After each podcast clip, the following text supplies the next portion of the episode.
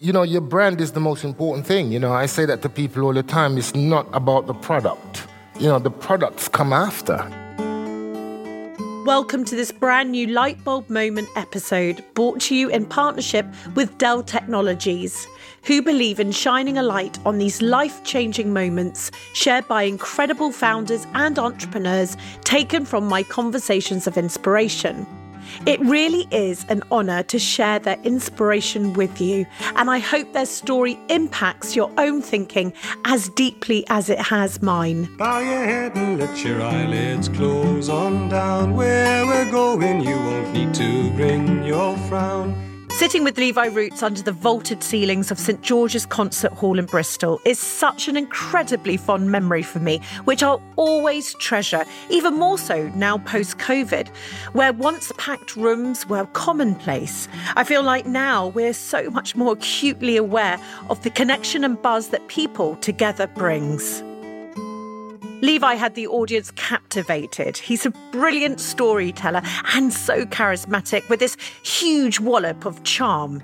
His brand is a reflection of his authentic self, and it got me thinking have I always been my authentic self? I think not. You grew up in Brixton um, at quite a turbulent time, as you said, in the 1970s. Yes. And Brixton being a very different place to what it is now, you found yourself in trouble, ending up in detention centre and then prison. And I can't begin to imagine the circumstances you grew up in, living in probably this lack of direction or inspiration that you had at the time. But could you share this experience at the time? What led you to ending up there? And the, that changing point where you decided that you wanted to turn your life around? Well, I think mentors and inspirators are the key things to help children, especially from my background where I, where I came from. There are many people that used to come to Brixton in those days, but none of them looked like me. None of them expressed or spoke like me. And I suppose when the riots was happening in Brixton, Brixton in, in the early days, that's what was needed. I needed somebody to come round to Brixton that I could understand, that looked like me and spoke my language, and to say, you know, young Levi, you can do better. This is what you ought to do. But no one ever came round. The people that came round were very old and they were white. And, and most people that lived in Brixton in those areas, like myself, that was the problem, was young and they were black. So for me, finding an inspiration to help me is very difficult. And I've always said that I don't believe that Peter Jones turned me into an entrepreneur overnight by investing in, in me in Dragon's Den many years later. I was always an entrepreneur, but you always need somebody to find the Yes. best of you. Yes. You know, it's in there somewhere. To find you know. your diamond. Absolutely. I, I don't feel that there's, there's no such thing as failure, and I totally believe that. I believe that there is somebody out there that will find the true you. And, and for me, I've always said that, you know, I was being Keith for a very long time, as you, you guys know in Dragons Den, that is my real name. But, but I think it, when I, when I found my first mentor, she was the one that actually pulled out the, the Levi roots from the Keith. And Keith was the guy that couldn't focus, that was being abused by my father. But my, my first inspirator was the one that actually found the true Levi roots on the inside. And so, whilst you were in prison aged 18, that's when you became a Rastafarian and you changed your name Yes. from Keith to Yes. Levi Roots, returning almost to your core identity. This must have felt like a very life changing moment for you. Could you tell me about this moment, changing your name and what it stood for? Well, it's about finding yourself, isn't it? It's, it's finding about who you are. Your name says who you are. And I remember in school, I vividly remember it. You know, I was 15 at the time, and it was the time of, in America, they had this um, social movement that Martin Luther King and the church and everything. And if you were black and you were a black kid, you found out who you are because that was the movement. But here in the UK, there was no such thing, and we didn't have Black History Month. You were in school, you were never taught Yeah. about that you were African, and you never had Black History lessons and all that. So I struggled, and I, I remember once looking up my name, Keith Valentine Graham, and I saw that it was a Scottish name. And I kept looking in the mirror and thinking, I don't look fucking Scottish. Where did the name come from? You know, how, how did I end up being Keith Valentine Graham? And, and it was about the same time that Bob Marley's music started to come, uh, to, to come through from Jamaica. And of course, as a young black kid then, you know, we were all excited about this Rasta man that had this long dreadlocks and he was reportedly smoking a pound of ganja a day. And it, it, was, it was all of the fantastic things that make young people at the time, your ears prick up and you yeah. start to listen. Yeah. And I started to listen to Bob Marley's music, and it was through his music that I realized that I'm not Scottish after all, that, you know, I, that, I, that I am African by, you know, originality and then Jamaican by my, Jamaican by my journey. And so I wanted to change my name and, and to find who I really am. And, and through the, the Rastafari culture, I, I found that if you're born in the month of June, then you're a Levite, according to the Bible, Leviticus in the Bible. As you know, Rastas follow the Bible very, very religiously. It's a bit, a, a bit of the Jewish religion as well, uh, the Rastafarian culture. So in the month of June is the month, is the month of Levi. So I, I chose the name Levi so I can identify with yeah. my culture, who I was yeah. at the time. And I just wanted to say, get Keith out of there. You know, what's he doing, what's he doing inside of me? And I think that was the finding, finding of the true yeah. me, who I am. I felt very comfortable in my skin. skin and I, I, I know I knew who, what my purpose was. And if you, in terms of business, if you think about it, you rebranded yourself. You went back to your roots, what your values represent, Absolutely. what your identity stood for. You created this new identity, an identity which felt more like you, one that is now actually very valuable, but is completely authentic. Would you say it's quite an important stage of being an entrepreneur, figuring out your core identity, especially if you are your brand?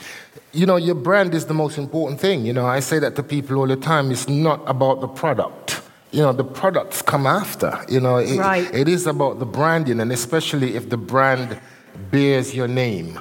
You know. I think you have a responsibility to um, to be authentic to, yeah. towards who you are. And I wanted the, the, the, sauce, my grandmother's sauce, to be about myself. I, I didn't want to sell what was in the bottle. I wanted to sell the person that was selling the sauce.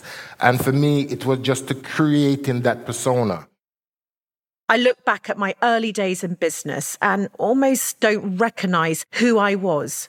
Because for me, I can't see the Holly that I know today. I was obsessed with speed as if it was maybe a competition. Nothing was ever good enough, wanting more and more in my business and personal life. There was this sort of ruthlessness, I suppose, that I put on myself and others. I now realize that I'd not honed in on what made me me.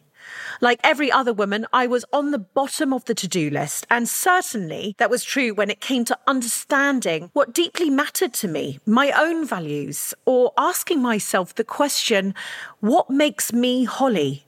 But everything has changed now. Because now, when I walk into the office, when I walk into my life, it feels like me. But it took work, and I mean really hard work to get to this point.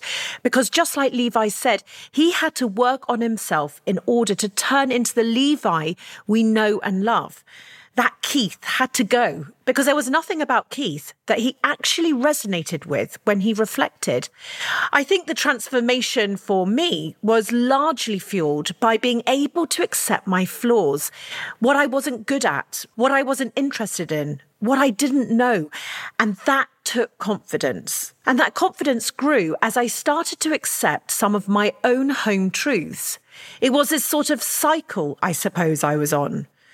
For so long, I'd had to fake it till I made it, something I know you'll resonate with.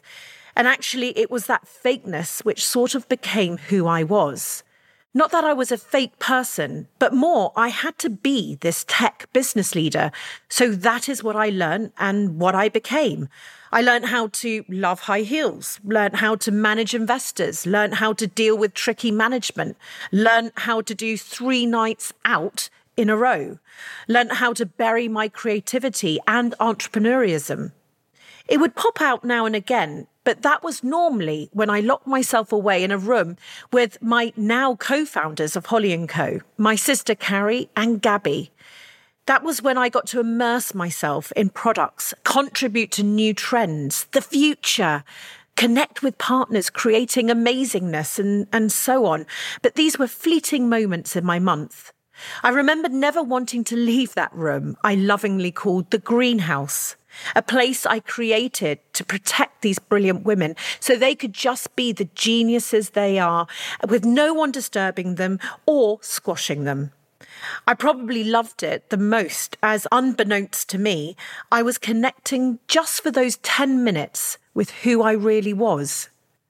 As much as I could do the things I'd learnt, and I think I became at least mediocre at some of it, that wasn't Holly. That wasn't the Holly you might see or hear today. To find her, I had to deal with my ego.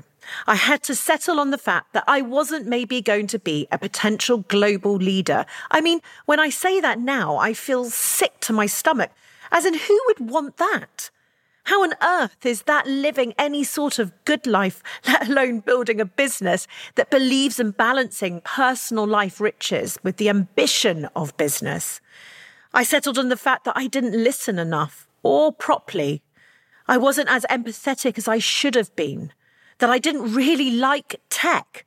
Well, I, I, I, liked it. I liked the result of it, how it could connect people together. But actually, as much as the Financial Times liked to call me a tech leader, for me, that wasn't a badge of honour. Not really. I just knew it was what people liked to call me. So I adopted it as something I was proud of. I look back at the years it's taken me to stop being one person and allow the real Holly to please stand up. I'm not going to break into an Eminem song, but I wish I could because I know so many people who still have not gone through this process.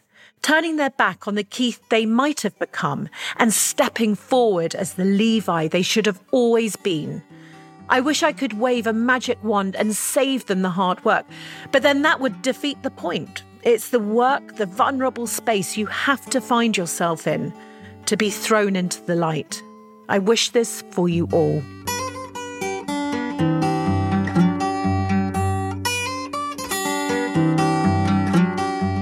Now, before you go, what I hadn't told you is that this is one of 10 very special Lightbulb Moment episodes brought to you by Dell Technologies. Lightbulb moments happen to us each and every day of life, where we discover learnings, hear stories that inspire us, or witness things that trigger sudden, enlightening thoughts that change our lives forever. And that's why I'll be welcoming 10 incredible female founders from Dell's Women's Entrepreneur Network, otherwise known as DWEN, into the safe space to share their personal lightbulb moments. I really do believe that by sharing the tales of our brightest moments, we have the ability to build, grow, and empower a female community of entrepreneurs, becoming stronger than we could ever have imagined. This week, Tash Grossman, founder of Slip, shares her very own lightbulb moment. Enjoy! Hey, I'm Tash Grossman. I'm 25 from London and I'm the founder and CEO of Slip. Slip's a retail technology company I founded last year whilst working as a management consultant. Today, I'm going to share a light bulb moment that's changed the direction of my life and career. I was standing in the returns queue at Zara on a Saturday, attempting to return a pair of broken trousers because the buckle had fallen off. I should add, I was on a date at the time and didn't think the process would take long at all. After queuing for 30 minutes, I was told by the sales assistant because I'd lost my receipt, there was nothing that they could do. There I was, standing angry and embarrassed, with a £40 pair of broken trousers and a very awkward looking date. It was in that moment I had that light bulb moment and questioned surely there's a better way. Surely in the 21st century, with all this technology and innovation around us, we're not still relying on pieces of paper for receipts or even worse, emails. I knew in that moment I had to solve the problem, which is what led me to launching Slip, a digital receipt app that allows customers to get their digital receipts just by scanning a QR code. We're all about faff free shopping, making this process so much better for everyone. Not only is it driven by digital transformation, it's driven with sustainability at its core, dedicated to getting rid of non recyclable receipts and doing our bit to help this planet. I'm so pleased I've been able to share my light bulb moment today. And if there's ever an idea you've had or wanted to pursue, please take that leap of faith. you mainly regret the things you don't do. Thank you. A big thank you to Dell Technologies who've brought us this episode today.